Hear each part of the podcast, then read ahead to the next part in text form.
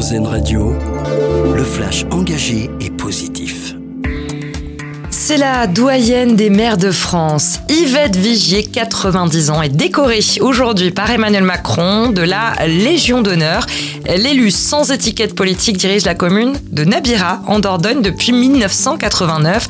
L'Élysée souhaite récompenser son engagement en tant qu'élu local, une distinction à l'occasion de la réception par Emmanuel Macron d'un millier de maires de France à l'Élysée.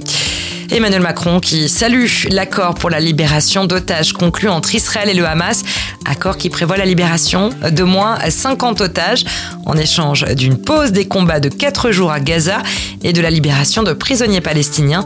Au total, environ 240 personnes ont été enlevées par le Hamas.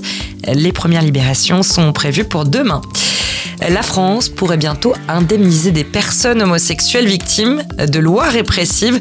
Le texte vise à apporter une réparation aux homosexuels condamnés, parfois à de la prison, pour leur orientation sexuelle entre 1942 et 1982. Plusieurs milliers de personnes sont concernées. Gaston Lagaffe revient aujourd'hui dans un nouvel album, euh, plus de 20 ans après la sortie du dernier. Un retour qui a bien failli ne jamais voir le jour en raison d'une bataille juridique entre la fille de Franquin et l'éditeur.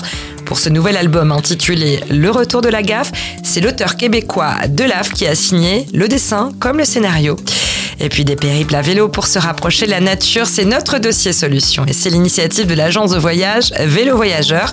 Elle propose des périples à vélo et s'occupe pour vous de toute l'organisation des voyages de 2 à 15 jours où vous n'avez à gérer ni votre itinéraire, ni vos hébergements, ni vos bagages.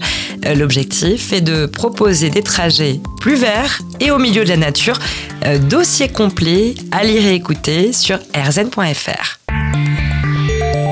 C'était le flash engagé et positif, une exclusivité RZN Radio.